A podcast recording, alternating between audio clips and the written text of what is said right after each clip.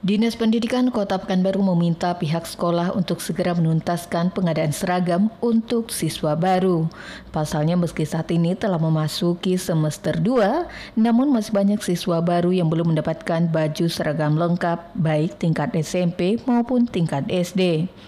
Kepada wartawan ditegaskan Kepala Dinas Pendidikan Kota Pekanbaru Abdul Jamal, pihak sekolah harus bertanggung jawab menyelesaikan permasalahan baju seragam siswa, apalagi untuk siswa yang telah melunasi pembelian baju seragamnya.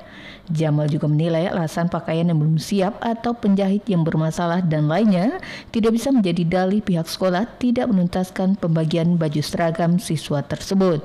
Untuk tahun ajaran baru nanti, Jamal menyampaikan sebaiknya pembelian baju seragam diserahkan langsung kepada wali murid jika memang sekolah tidak mampu mengelola pengadaan baju seragam. Karena menurut Jamal, keuntungan yang diperoleh sekolah tidak banyak dari pengadaan baju Kalau seragam itu. bayar dan membuat di sekolah, nah itu kita bisa tuntut. Ya, itu sudah hak dia kan. Ya kalau kita kan sudah nyampaikan, kalau tidak sanggup mengelola pakaian, harusnya dia tidak uh, usah sampaikan ke orang tua ya itu kan gitu maksudnya. Lah tidak usah mengurus pakaian.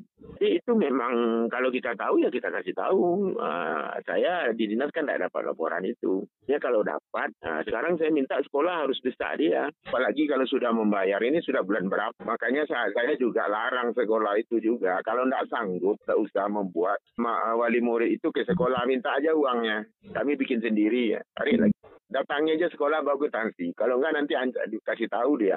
Kami akan lapor ke dinas. Ah, mungkin itu. Nanti kami akan bantu. Kalau kami sampai ke dinas, ya kami kami suruh. Ini kan berdagang. Berdagang itu jangan dikira untung. Ya, alasannya mungkin penjahitnya yang melarikan. Itu kan risiko dia, risiko sekolah. Selanjutnya Jamal juga memastikan akan menegur beberapa sekolah yang dilaporkan belum menyelesaikan pengadaan baju seragamnya.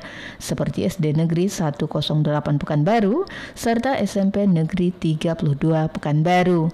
Desi Suryani, Tim Liputan Barabas, melaporkan.